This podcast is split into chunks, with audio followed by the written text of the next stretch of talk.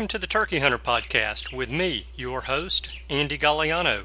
In this podcast, I share with turkey hunters just like you how to have more turkeys on your hunting property and how to have more successful turkey hunts. I teach you how to do this with tips and interviews with turkey hunting pros, wildlife management tips, and entertaining turkey hunting stories. Tune in weekly as I share proven and simple strategies to help you have more success this turkey season make sure to head over to www.imturkeyhunting.com to subscribe to receive free turkey hunting tips, tactics, strategies, and product reviews. Also, please visit and like my Facebook fan page. Go to Facebook and search I Am Turkey Hunting, and also feel free to post your turkey hunting photos from this past season and let us know where and when you killed your bird. For all of you Twitter users out there, please follow me on Twitter where my handle is at Turkey Hitman, and I will be sure to follow you back. And now, for this week's show.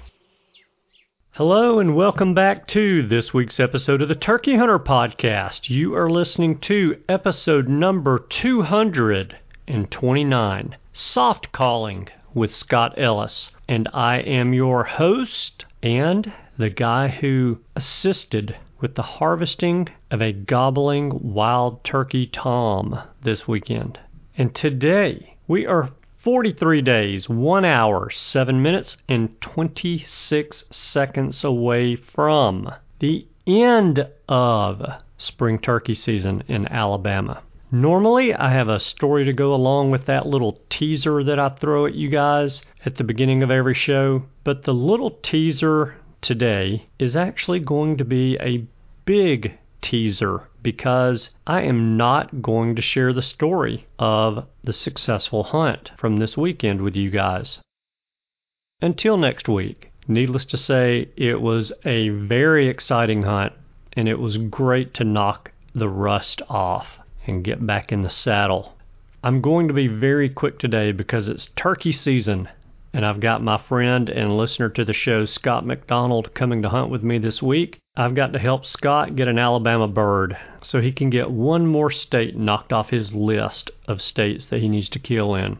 Scott and I are kind of swapping hunts with each other, and I'm looking forward to hunting with him again this week after hunting with him this past weekend. Hey, I've got an awesome interview lined up for you guys this week with Scott Ellis. And for those of you who do not know who Scott Ellis is, where have you been hiding? No, seriously. Scott began competitively turkey calling in 1992, and at 17 years old, in his very first contest, he finished second in the senior division of the Florida State Calling Championship. Scott has won over 90 open, friction, owl, and gobbling divisions in 14 different states. That includes top five finishes in the 2010, 2014, 15, and 16 Grand National Seniors Open and the 2014 U.S. Open. He has won three Grand National head to head championships. Scott is also the creator of the Turkey Tech app and Hunt Quest and the Mouth Call Magic 1 and 2 DVDs, which are instructional DVDs that show the viewer how to be a better caller of wild turkeys. Hey guys, one thing real quick. Have you ever had a brain fart? Well, I had a brain fart while I was talking to Scott because Scott asked me the name of the author of Illumination in the Flatwoods, and he said, It's Jim Hutto, isn't it? And I said, Yeah, that's right. Knowing that it was not right, but I couldn't remember what is right. And of course, you guys who have read the book and followed this podcast for quite a while know that his first name is actually Joe Hutto and not Jim Hutto. So, excuse the brain fart in my interview with Scott. And for you guys who've never heard of the book, Illumination in the Flatwoods, you really need to check that one out. Illumination in the Flatwoods by Joe Hutto. I do not think you'll be disappointed. It is a great story. So now let's get into the interview with Scott, and I'll see you on the other side. And I'm rambling on a little bit, but here's Scott, and I'll see you guys on the other side. Hey guys, I am very excited to tell you that I have on the phone with me today Scott Ellis. And Scott's been around the calling circuit for a day or two and is pretty pretty accomplished turkey caller in the competition circuit and a pretty accomplished turkey hunter when he has a gun and camo on. Mm-hmm. and so we're going to jump in this thing and talk to Scott about soft calling turkeys and how that can really help benefit us and close a deal on a stubborn old longbeard. So, Scott, how are you and where are you today? I am fantastic, my friend. Thanks for having me on here, Andy. I really appreciate it. I'm in Central Florida, where I call home, and we're having a stellar start to our season. My son Jake is tagged out in Florida. wow, he, uh, good deal. He shot a nice gobbler on the opening weekend of the Florida South Zone hunt, and then Saturday about seven o'clock, right off the roost, called in three hens, gobbler in tow, talking to the hens. This will very, this will correlate very good to what we're talking about because uh, I never got aggressive to the hens that I was calling in. I was very, very soft and subtle to them. I was not aggressive. And then he finished the deal and tagged out in Florida on Saturday morning, about about 20, 30 minutes after daybreak. And I actually was managed to harvest a gobbler at midday in 85 degree heat cool. in the South Zone for the opener, which was two weekends ago, last weekend, March yeah. 3rd, March 3rd. Yep, and down in South Florida. So and then called in another bird for a buddy. So we are got four birds under our belt in the three weekends of season in Florida. And I work for a living. I love to do what I do in the industry, but I work a regular full time job. So everything I do is based around weekends and vacation time. So I never want to give the people the impression that I am hunting from daylight to dusk for 75 days of the season because that is not what I do. I right. wish I could do that. yeah. Yeah. But that's not what I do. So I manage as, I, as accordingly and do the best what I can with the time I have and the property I have. So yeah, even the people that are full time in the industry that we see on these a lot of these videos that have been doing it forever don't get to hunt 75 days all day every day. You know, so right. that that's the thing. I think it's a misconception that a lot of us have when we see these guys because you know you watch a series, a season long series of TV shows that might be 10, 12, 15 episodes, and you think, man, that's all that person does is hunt. But no, they have office time. Yeah. You know. Well, all I can say is I hunt a lot less than they do, buddy. That's all yeah. I can tell you. Oh, I, I'm I'm sure of that, and I can yep. relate because I have a full time job as well. I have about six full time jobs, but we won't talk exactly. about all those. So tell us a little bit about yourself and your two biggest projects that you are working on, which are Turkey Tech and Hunt Quest. And I also want to hear how you got into turkey hunting. Oh my gosh, Turkey Tech is just another instructional tool that I've put together for turkey hunters and to create, I think, more interaction and more excitement in the world and legacy and tradition that we all know as turkey hunting. I think one of the things outside of winning a lot of turkey calling titles and shooting and calling in a lot of turkeys has just been the fact that my YouTube channel started about 10 years ago and I was just doing instructional videos to help people. Mm-hmm. And my, my premise has always been if I help people to become a little bit more successful in the turkey woods, then we'll create longevity and we're going to get people that will continue to turkey hunt and buy hunting licenses and buy camouflage and buy turkey calls and turkey loads and turkey guns. And it's going to help to perpetuate this legacy, this tradition that we love as spring gobbler hunting or even fall turkey hunting for that matter. And that's what started it for me. I mean, I've been calling for a lot of years and I've written articles. I was a writer for a lot of years and Turkey Tech has taken all this that I've culminated over 35 seasons now and put it into a singular, simple app, which is video instruction, audio instruction, printed tips that talk about the call that we're creating, when turkey hunters use it, when turkeys use it. Mm-hmm. It's got a recorder built in, and more importantly, the most important pa- fact about Turkey Tech is that it has wild turkey audio in it. So you can literally record yourself on Turkey Tech, my app, available on Google Play and the App Store. Okay, you you can record yourself and you can loop it to wild turkeys or loop it to me. And I'm not not trying to be pretentious or anything, but you know I, I've learned to master the language of the wild turkey and reproduce it pretty successfully. And you can do that.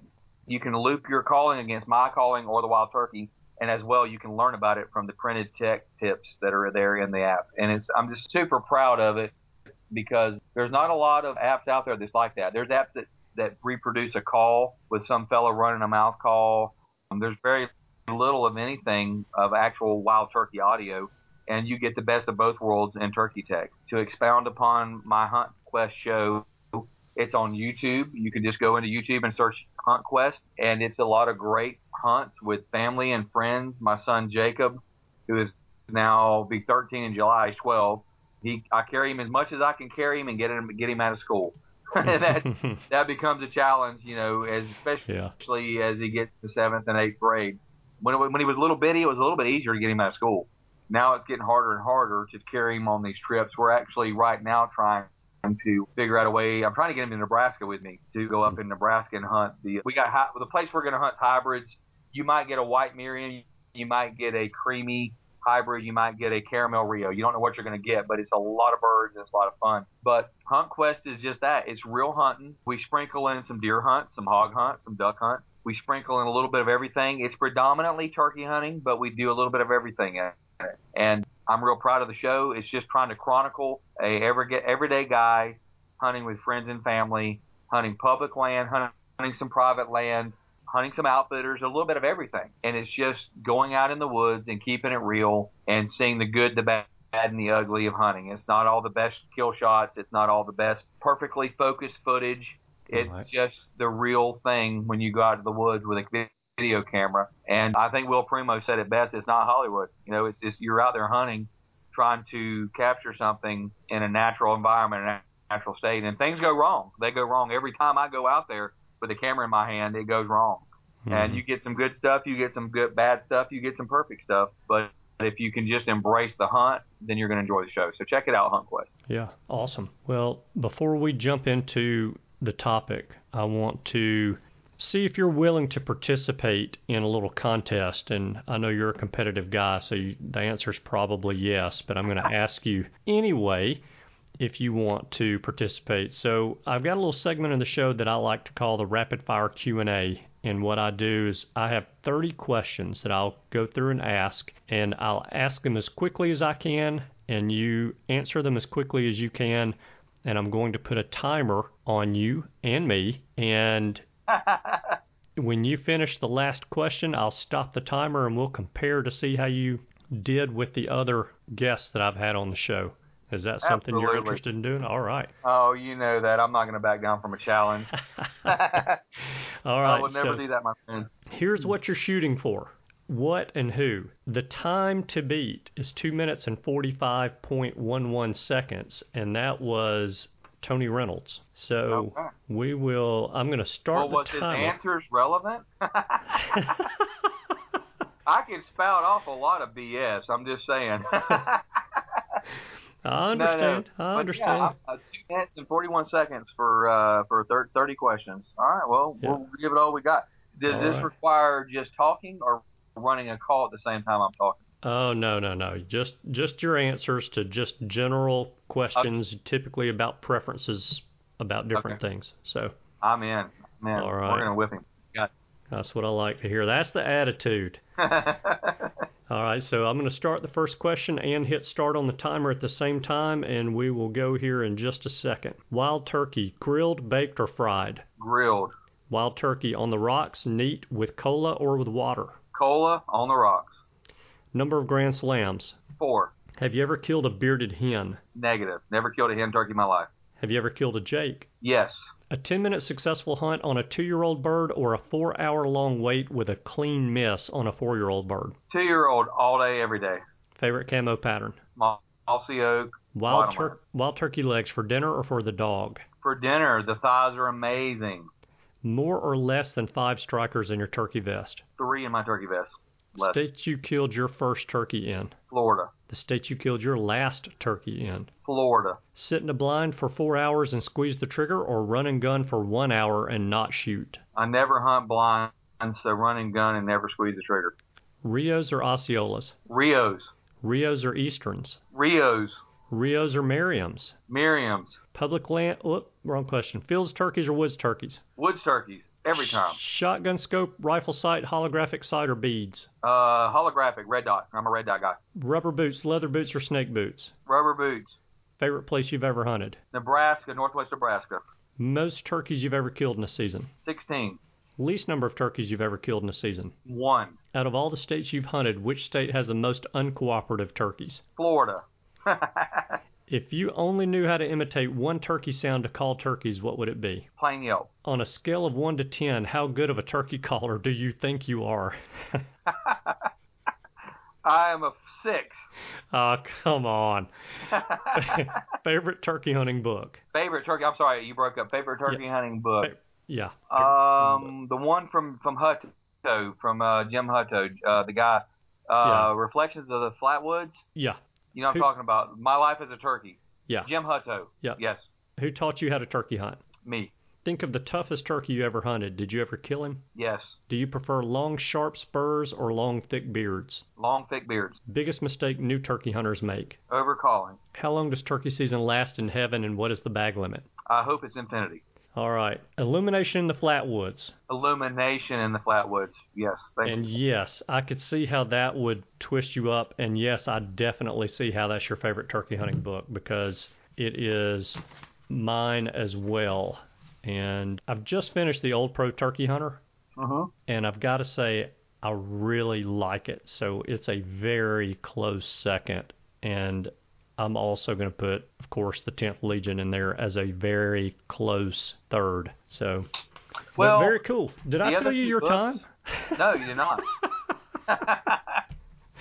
Oh, okay. How about two minutes and 59.44 seconds? so I lost. That's pretty strong.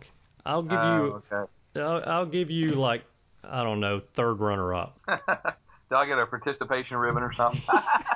it's in the mail. It's in the mail. You know, the thing about that that I love about Illumination in the Flatwoods is just a story about a guy imprinting wild turkeys. The other two books are two gentlemen that are very well respected in the turkey hunting world, but it's very opinionated. Yeah. We all tend to be very opinionated, I think. I, I, I do the same at times. I've read excerpts of both books, and I'm not really turned on by some of the philosophies of some of those fellas. I would just rather read something pure and simple about a guy telling a story about lit- literally living with wild turkeys for a full season until they became mature, and then they decided that they weren't going to be buddies with Jim Hutto anymore. yeah and um, I'm. I'm correct, right? Jim Hutto, is that right? yeah, that's correct. Yep, Hutto. So, you know, we all have opinions. I didn't agree with all the opinions that I read with the other two books that were mentioned. So I'm not going to say that's my favorite read. The other one I had nothing to disagree with other than that, that man learned the language of the turkey and he spent every single day with those turkeys until they were old enough to realize that maybe they should not be hanging out with him anymore. And that to me is just a better story than somebody that has developed what they think is right or wrong about the art of calling and the legacy of hunting wild turkey. So that's just kind of where I stand with that. I agree with some of the guy, the stuff those guys said, and I disagree with a lot of it they said. So I'm just not going to be. That's not going to be my favorite. So Sure. we can move on, but that's kind of my philosophy on the wonderful story about illumination of the flatwoods. Yep. Yeah. Yeah. It's an amazing story. And I, you know, I, I don't know. I watched know it that. several times. video. Yep. Yeah, I, I've I've read the book numerous times, and then finally, I actually interviewed Jim for a podcast, and before I interviewed him, I I said, well, I just I just need to watch the TBS spe- not TBS, the PBS special, and Yeah, right, right. I watched that, and I was like, wow, that's amazing. And then when I get him on the phone, he tells me, well, you know, that's a biologist down in Florida we just happened to look alike. That was not me. And I said, Yeah, I did notice that. And I noticed how much Right. you guys do look alike. It's really uncanny. And so he told me uh, that they basically reenacted the entire thing and re imprinted turkeys and right on down the line. Uh, So it to- was a fair, fairly good reproduction of what his book was. Yeah. Okay, good. That's really wonderful to hear from him because you know it, it is just amazing that the the video that he shot with the other wild animals in the in the video and hmm you know some some of the vocals and the audio that he that they captured was pretty amazing. So if he is if he's giving it his stamp of approval on the validity of it all, that was that was that was awesome then because that's what hooked me first before I ordered the book off Amazon and bought the book. Is Yeah. I saw My Life as a Turkey on TV. I own the DVD. I have it. I can go watch it. and I cry every time I see uh, what was the name of the old hen that died that got, got killed on the nest? What was her name? Uh, there was there was actually two of them, but it was his favorite one. Uh, oh, what was her name? Oh my gosh, I'm so, so embarrassed right now. Well, the one I'm, that was killed on the nest broke my heart, and then and then when Turkey Boy attacked him after yeah. he became mature at the end, that was very sad too because you know what? He he was just another gobbler to him. He was a male. That's you right. Know, that's all that happened there. That's all that happened. But in, at any rate. Yeah, it's very cool stuff. Very cool. It is. So I do want to talk a little bit about soft calling today.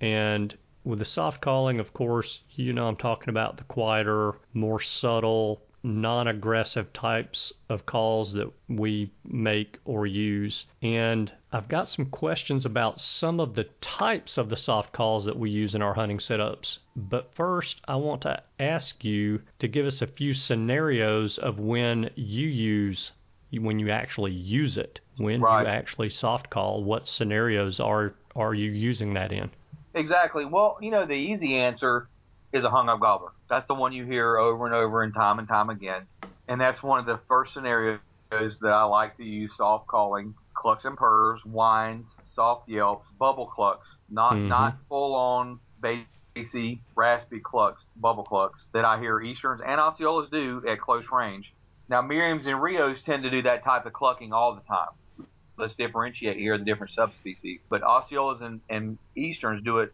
very close and very softly. And they don't, when they're not inquisitive and they're not looking for something, they're very soft and they are very bubbly. You just don't hear it as much because it is so soft and you're very often not close enough to hear it. Mm-hmm. Another great scenario where I love to use soft calling is on pressure turkeys because what I have found I learned to hunt Osceola turkeys on public ground in, in the early eight, mid 80s, we'll call it, in Central Florida, right as the boom of turkey hunting really started, when all the restoration efforts at NWTF took hold and turkeys were showing up everywhere, and turkey hunting videos just started coming out. It started to really create this mass hysteria of turkey hunting. People were going nuts over turkeys and calling turkeys. And I learned hunting public ground Osceolas in Central Florida that you can't very often get loud and aggressive as you'd like to get because they hear so much of that yap, yap, yap, cut, cut, cut, yap, yap, yap. They hear that over and over again. So what you do is you scratch in the leaves and you cluck and purr and whine. Now, back in those days, I can honestly say I did not learn of the whine until about a decade ago, but, but I would cluck and purr and bubble cluck and very soft yelp religiously and very often those Osceola turkeys would not say a word when they came in, but they would come in. Mm-hmm. They would come in looking, and they would come in looking hard. And you would have to be watching. You have to keep your guard up. You were not being lackadaisical. You had to really be up on your game. Or I can't tell you, I've bumped several. They came in. I'm I'm natural voice calling just for a disclaimer here. And all of a sudden, you know, I might have been moving around trying to throw my sound, picked my hand up. All of a sudden, and then all of a sudden you, you, you turn your head and what happened? You see that long beard bouncing off as he walks off into the swamp because yeah. he came in quiet never said a word. You got his attention. He heard that soft calling. He was convinced there was actually a hen there, and you bumped him because you weren't being stealthy enough and quiet and still enough. So that's two great scenarios. Another one, I can correlate this to calling to the hens, and I don't know if it's necessarily just soft calling, but it's simply not over aggressively calling.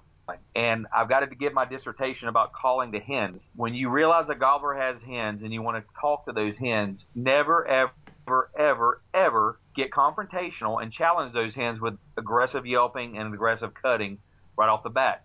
Just talk to them with soft clucks and very light yelps because at that point, you're not challenging the hen. If that hen is the coy, shy hen, you're okay. If it's the aggressive hen, she may start cutting at you and getting nasty and want to come whip your butt. Then you can raise your game up. You can get your elevate your excitement level if you get that hen started on that excited stuff with just when you're basically soft calling.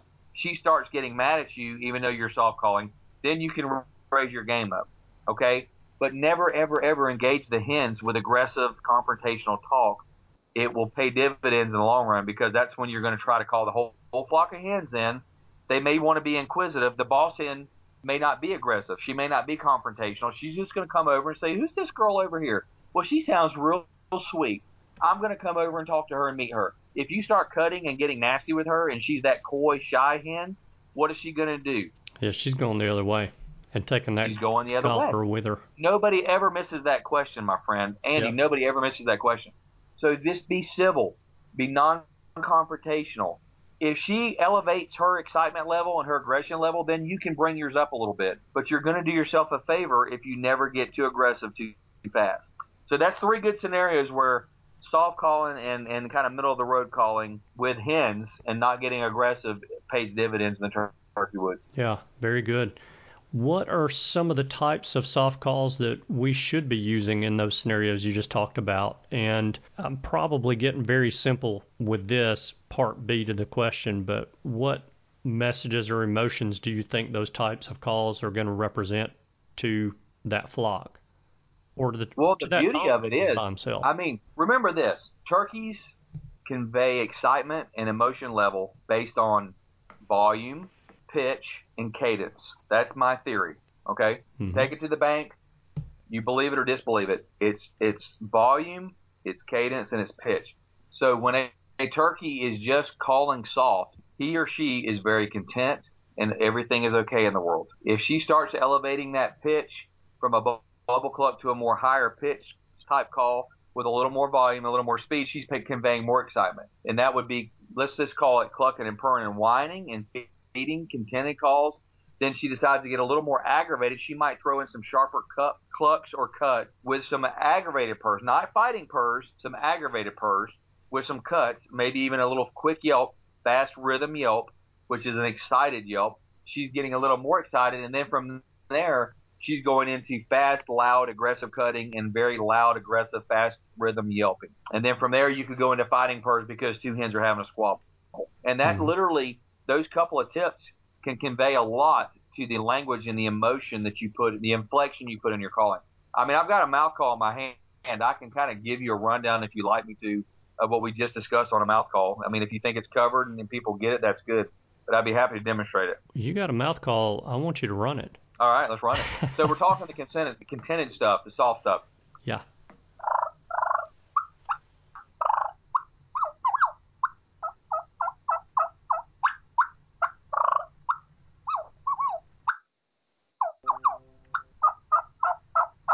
There's nothing excited about that. Very Mhm. soft, very subtle. That's a feeding hen. She's just communicating amongst the flock usually. Now from there we can take it to the next level where she might be getting a little bit excited. She might get a little agitated. So you're going to throw a little louder clucks with a little rasp. We're going to get a little louder with those purrs, and we're going to even throw in a little bit more excitement in the yelping. So if she's getting a little ag- aggravated. Something something has ticked her off. Something she's not agreeing with. She's not agreeable with.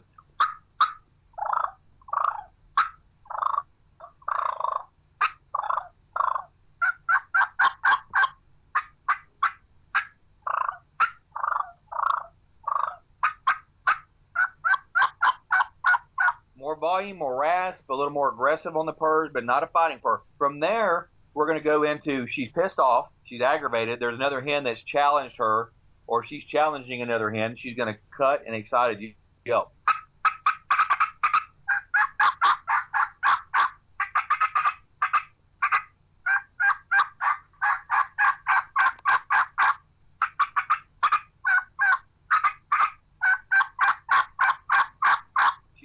And then from there we're going to go into fighting purrs, and that's when two hens have squaw- squared off, and they're in a squabble, and they're going to get nasty and loud.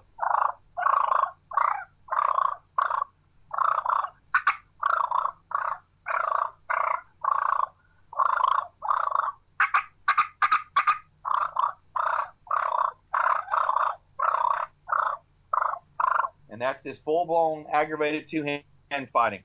Now we didn't go into gobblers fighting. That's going to be some whining tone in there and some gobbles even, but that was kind of hen talk from being content all the way up to being purely aggressive and aggravated. Yeah, very good.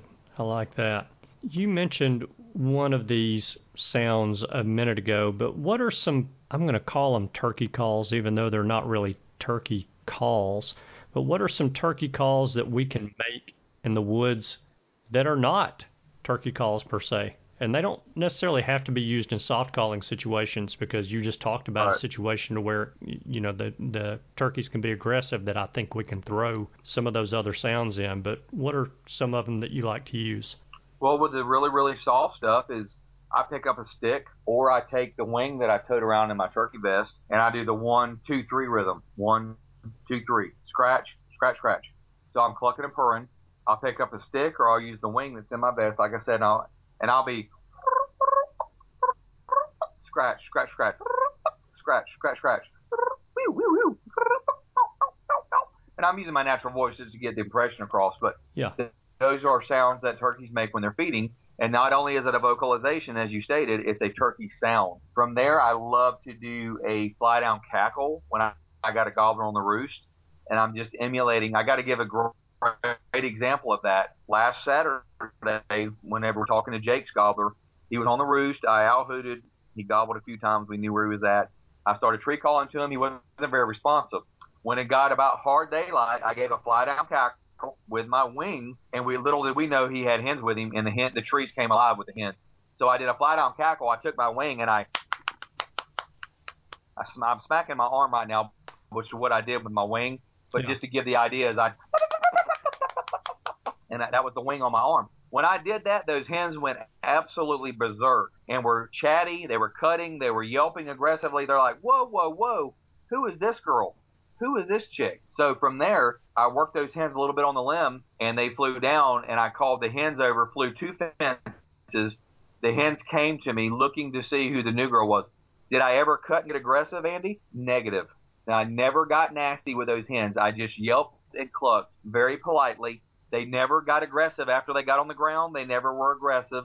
And they would yelp to me, and I would yelp to them. And then they closed the distance. They brought the gobbler in tow, and Jake pulled the trigger and made the shot. It was a beautiful thing. It took about 30, 45 minutes for off the roost. Um, another great sound besides the fly down cackle and the wing is when I gave that fight that I just did with two hens. You can do the same thing and do it with gobblers, and you can throw gobbling in it, and you can throw the whines in it, and you can beat that wing on your arm and flog your arm, if you will, to emulate two gobblers fighting or two hens fighting. And that's another great sound. You can also take that wing and just kind of, when you have a gobbler on the roost, you can kind of rub it along the bark of the tree because very often turkeys are right next to the tree trunk. They're their own limbs, and you can hear those feathers sometimes grab the wings and or grab the branches in the bark and rub against it. You hear the ruffles and the different sounds. You can do the simple flap, a two to three note flap because they tree hop or they're stretching their wings when they wake up in the morning. You can just pop your wing. You can be tree calling like she just slapped her wings and woke up and she's stretching. Mhm. All of these things with that wing and scratching in those leaves are great tips to use to add realism to your sequences that is not a vocalization. Yeah. A minute ago, you kind of walked us through the different emotions and what those emotions may sound like coming from turkeys. So, how do we know when to take a gobbler from aggressive to soft calling or vice versa? And what's the best approach to try to change his mood, or I should say, the mood that we've set in our initial calling approach to that turkey? That's a great question, my friend. Great question. I always start with the basics. I always start whether I'm just talking to a gobbler or I've made the assertion that the gobbler has hens. I'm going to start with the basics. I'm going to plain yelp and cluck, two main communication sounds of the wild turkey. Mhm. I'm not going to yelp fast. I'm not going to yelp loud. I'm not going to yelp real raspy.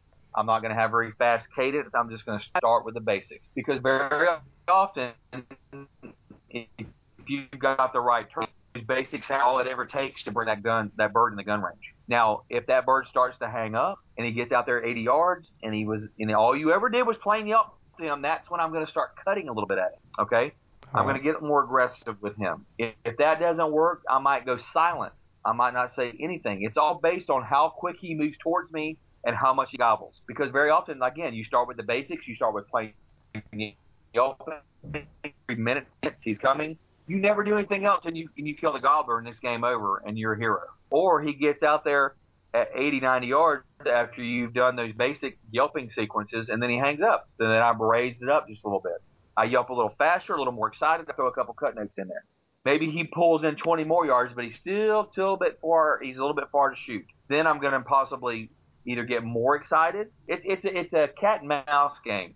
At mm-hmm. that point, you can get more excited, or you can get quiet and go and then get into this clucking and purring and the whining and the soft stuff. If you can get away with movement, you can scratch in the leaves. For me, if I get him in there right at the cusp of gun range and I haven't got too aggressive too quick, then I'm going to get super aggressive. If that doesn't work, then I'm going to shut him down. I'm going to bring his emotion level up really high.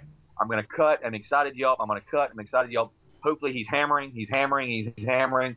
And then guess what? I'm going to shut up. Nine out of 10 times you do that and you can sit there for 10 or 15 minutes after you brought his emotion level up really high. He will come looking almost, I'm telling you, I'm going to say, I'm going to say eight out of 10 times. Yeah.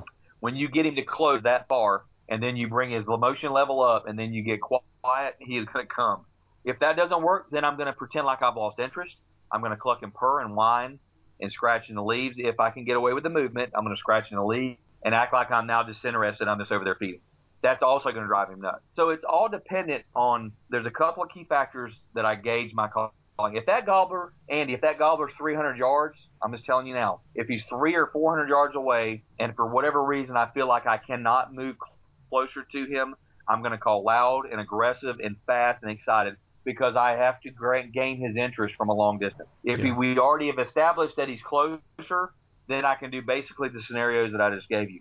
If he's closer, I don't have to get as excited right off the bat. I can do the basic stuff, get him to close the deal, and then come on in. But if he, the further he is away from me, without me being able to move on him, the more I'm going to get aggressive. Now, if I can move on him, Andy, and move into 150 yards instead of 300 yards, then I'm going to set down and do the basic stuff. So a lot of it is based on how far he is and how much he gobbles. I don't know if I made sense there, but I, I gauge a lot of it in on repositioning on the bird because we all know whether he's on the roost or you strike him on the ground, if you can move a little closer to him, you're going to up your odds of success. So if you can get closer to him, then I'm going to be basic. If I if he's way far off and I can't move to him, I'm going to get aggressive and loud and try to grab his attention and get him coming. Once I get him coming, then I'm going to tone the calling back, back a little bit, cat and mouse with it. Mm-hmm. Okay. So in those situations when he's coming in, are you toning it back a little bit just obviously to cut your volume back so you're not necessarily screaming at him, but right. also kind of in hopes that it will continue to bring him in because I, I think or at least my experience is when when I'm sitting in the woods and I'm calling and I'm keeping the same volume to a turkey in my calls who may be 200 yards away as I am a turkey that's 70 yards away, that seems to hang that bird up at 70 yards. And I, I don't necessarily know why. Agreed. Right. But, so, which is why I said, as I, I pique his interest, what did you say, 150 yards, 200 yards? Yeah. If I get him going and get him fired up and I pique his interest, then I immediately will scale my calling back and play cat and mouse. Because one of the things I do, I don't run decoys. Okay? Yeah. So when I don't run decoys, you have to play what I call hide the hen. And if you're screaming at him at 150 yards, he's going to be able to pinpoint you a lot better than he is. On top of the fact you're trying to relax the bird and not get too aggressive too fast. Once you get him coming, then I play cat and mouse. Cat and mouse. I'm trying to get a little quieter. I'm trying to bring his emotion level down just a little bit, and I'm trying to react on what he's doing by by closing the distance from that long distance to that short distance. Okay, so if he's closing that distance, there's a very good possibility he's going to be looking very diligently for that hen. And if he's looking very diligently for that hen, if I'm screaming at him, it makes him even it makes it even easier for him to locate my position. And whenever you don't run decoys and they don't have something to lock in on, you have to basically tone it down and have him searching. If you go watch Hunt Quest on YouTube, I don't run deeks. You'll see these gobblers like 99.9% of my turkeys that you see us shoot on my show are looking. They're not coming in locking on a target. They're not distracted by a decoy. And that's, you can't, like you said, you can't scream at them as they start closing that distance. It's futile to do that because one, you could hang him up, and two, he may not come in at all because he's trying, he'll be able to figure that he can see that hen that's screaming at him. If he hears a hen and he th- thinks he can't see her, then it's going to cause him to play cat and mouse a little bit more and cause him to squeeze in a little bit tighter and a little bit tighter and a little bit tighter and then when he does get to where I, you, you feel in your mind, in your heart, that he should be able to lay eyes on the hen that he's hearing yelp, he's in gun range and you shoot him. It's that simple. Mm-hmm. Cool. All right. So, can you share with us the story of your most recent successful turkey hunt? Oh, absolutely. Yes, sir. It was two weeks ago on the opening day of the South Zone in Florida. I'll start the morning off as quick as I can. We had a lot of fog. It was in the upper 50s, so it wasn't horrible temperatures for Florida. You know, it was decent. Very foggy. Heard some hens, called up some hens. Never heard a bird off the roost. About it, I said, I told my buddy Clay Watkins, I said, when that fog burns off, off these per- these birds will end up out in this. We were on the edge of a big oak hammock, Hmm. which is typical for Florida, live oak hammock, and out in front of us was a big pasture area with wet air, with wet areas, what we call sloughs, and then all the way across this pasture, probably a thousand yards, was another oak hammock. It was in the shape of a horseshoe, and I said, once the fog burns out, the birds are going to end up in these fields, start doing their thing, and we're going to strike a bird. Well, the fog burned off. I was running my uh, Woodhaven Ninja Tube, which is one of my favorite calls to run for locating. We slipped out of the edge of the oak hammock where we set up, and long story short, we struck a bird with the tube call. We couldn't course him. It was really bizarre because it was open terrain with an oak hammock to our back, and we couldn't course him. We finally coursed him, got kind of facing the right direction, barely sat down. I'm, I'm doing an interview on camera, and Clay goes, "Well, there he is, right there." And he was 150 yards coming around the, the, the head of this hammock, and we could not pinpoint. We thought he was out in the field behind an island of trees. Long story short, he came right in. It was a beautiful hunt. It'll be on the show next year, and uh, no decoys. Um, you'll see what I did without decoys is something, Andy, I tend to do is you cannot call openly if you're in an open area when you're calling a bird without a decoy. You you can't you can't put the sound there to where the gobbler thinks he should look and see a hen. If he can deduce that hen should be standing there, he doesn't see there see her there. What's he going to do? He's either holding where he is or he's going to wander off. He's going to hang up. There you go. It, perfect. Thank you, sir. He's going to hang up and look. Go, where, where are you at? I hear you, but I don't see you. I mean, they, they have a an amazing ability. Their natural instincts and their ability to hear and their sight allows them to know when they get to a point where they should see something they hear. So I cut the calling back. When he crested around that corner, I literally was able to get my hand up and, and put my hand and turn my calling behind us, which is a very effective. That's a whole podcast, really, to be able to throw your sound of your call and Mhm. muffle the sound of your call. I threw the sound behind us. I think I yelped once. He got behind some broom straw in front of us. One time, I clucked and purred, and I don't think I ever said another word. And the bird closed the distance from 150 to 35 yards, and Clay killed him. Now, my bird was simply set up in the heat of the day at 1250, and I was running multiple sequences. I was doing hen fights. I did a lot of Jake yelping with half gobbles. I would answer the Jake yelps with the half gobbles with some high pitched, distinctive hen yelping. So that made it sound like there was a hen engaging with some Jakes that were half gobbling at the hen. I set up when I blind call and I set up and it was hot and we were in the shade. I love to give sequences. I love to give two different hens. I will give a hen cutting on a pot call and I will cut on a mouth call. It sounds like two hens in a squabble. I will do some lost yelping on a mouth call, which is 20, 10 to 15, 20 notes of, of basically like an assembly yelp. It's Mhm. lost yelping. It's a hen looking for company. She's not lost. We know turkeys don't ever get lost, but she's lost from the flock and she's looking for company. These long series of yelps with a lot of inflection, throwing some clucks, giving the impression there's a hen looking for company. I will do some kiki runs and mix it up with kiki runs and, and some of those lost yelps. Um, I will do cutting sequences with excited yelping just to emulate an excited hen. So all of this is over a period. If you did this in an hour, every hour I probably give a different sequence every 10 minutes or so. And all that's doing is putting turkey sounds and vocabulary and scenarios out there and it's mixing it up, it's adding realism, and you're giving a smorgasbord, if you will, of different types of turkeys and flocks that are that are out there doing their thing in the springtime. And and a gobbler could encounter any one of these scenarios as he's easing through the turkey woods. And every one of them, more than likely, outside of maybe maybe the kiki runs and stuff, which I've had success with, the hens fighting, the jake yelping. I've done gobbler fights and gobbled, cutting and excited yelping to hens that are getting into a, a, uh pissing match, if you will.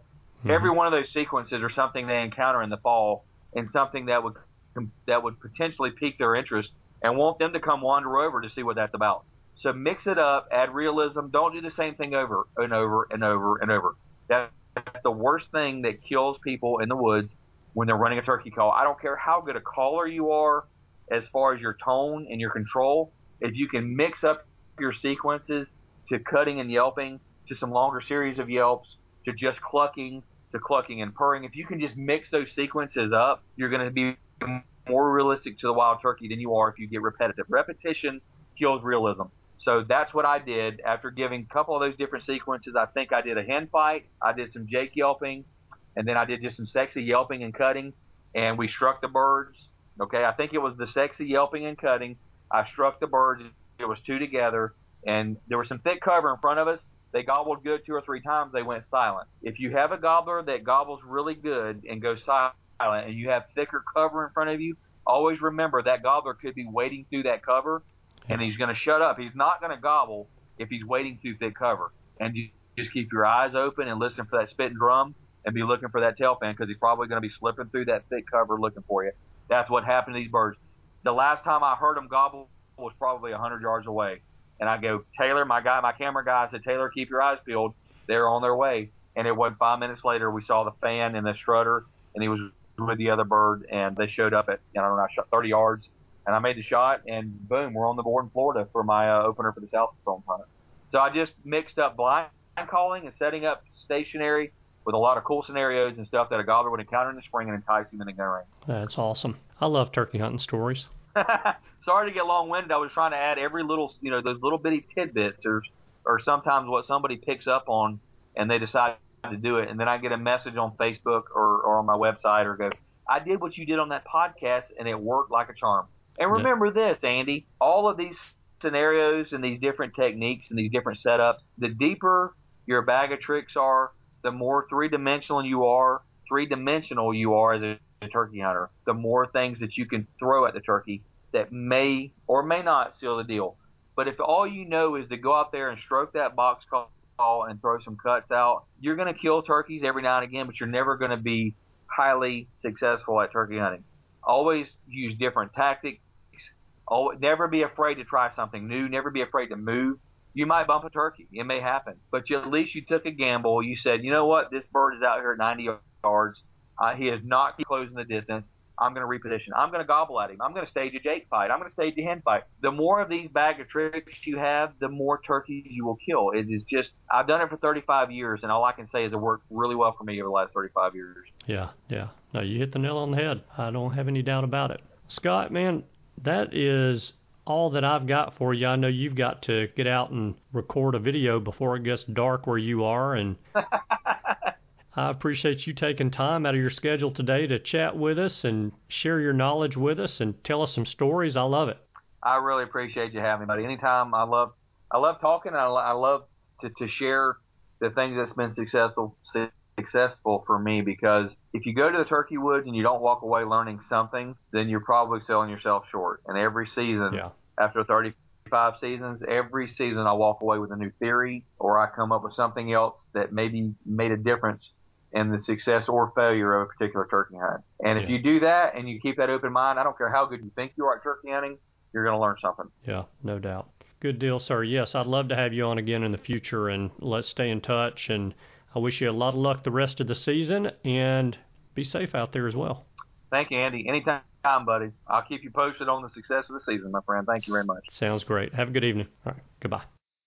There were some great tips in that interview, and I really appreciate Scott taking time away from turkey hunting, spending time with his family and work to chat with us about soft calling. You know, soft calling is something that mm-hmm. I have really been working on pre-season this year, and I actually learned how to whine on a diaphragm call watching Scott's video about that very topic. And Scott really kind of breaks it down and makes it easy to understand and while I haven't quite perfected it yet, I have learned that I can do it pretty well and consistently using the right diaphragm call for me. And two of those calls that are the right calls for me are the calls that I got from Ben Carlson. So that's been pretty fun. I like learning how to use a caller better, and I like learning how to use new callers as well. I am sure you guys picked up a little something from Scott, and you know, in my opinion, soft calling is extremely important to be more believable in our calling scenarios and to oftentimes get that Tom that's hung up out there at 60 yards to close the distance and come on in and check things out.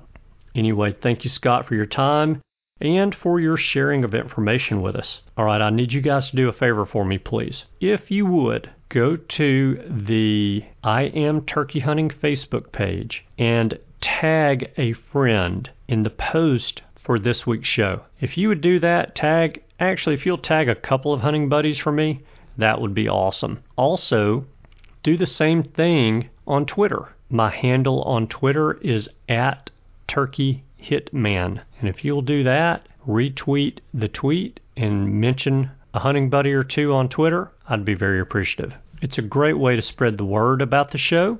And, you know, the person that you share this with may be running that diaphragm call or that friction call this spring and use some of these tips and tactics that he's learned from this podcast from Scott to help call a longbeard in for you. So it'd be a big help for me, and it might end up being a big help for you if you get to squeeze the trigger. So that's all that I've got for you guys today. Thank you guys so much for tuning in this week.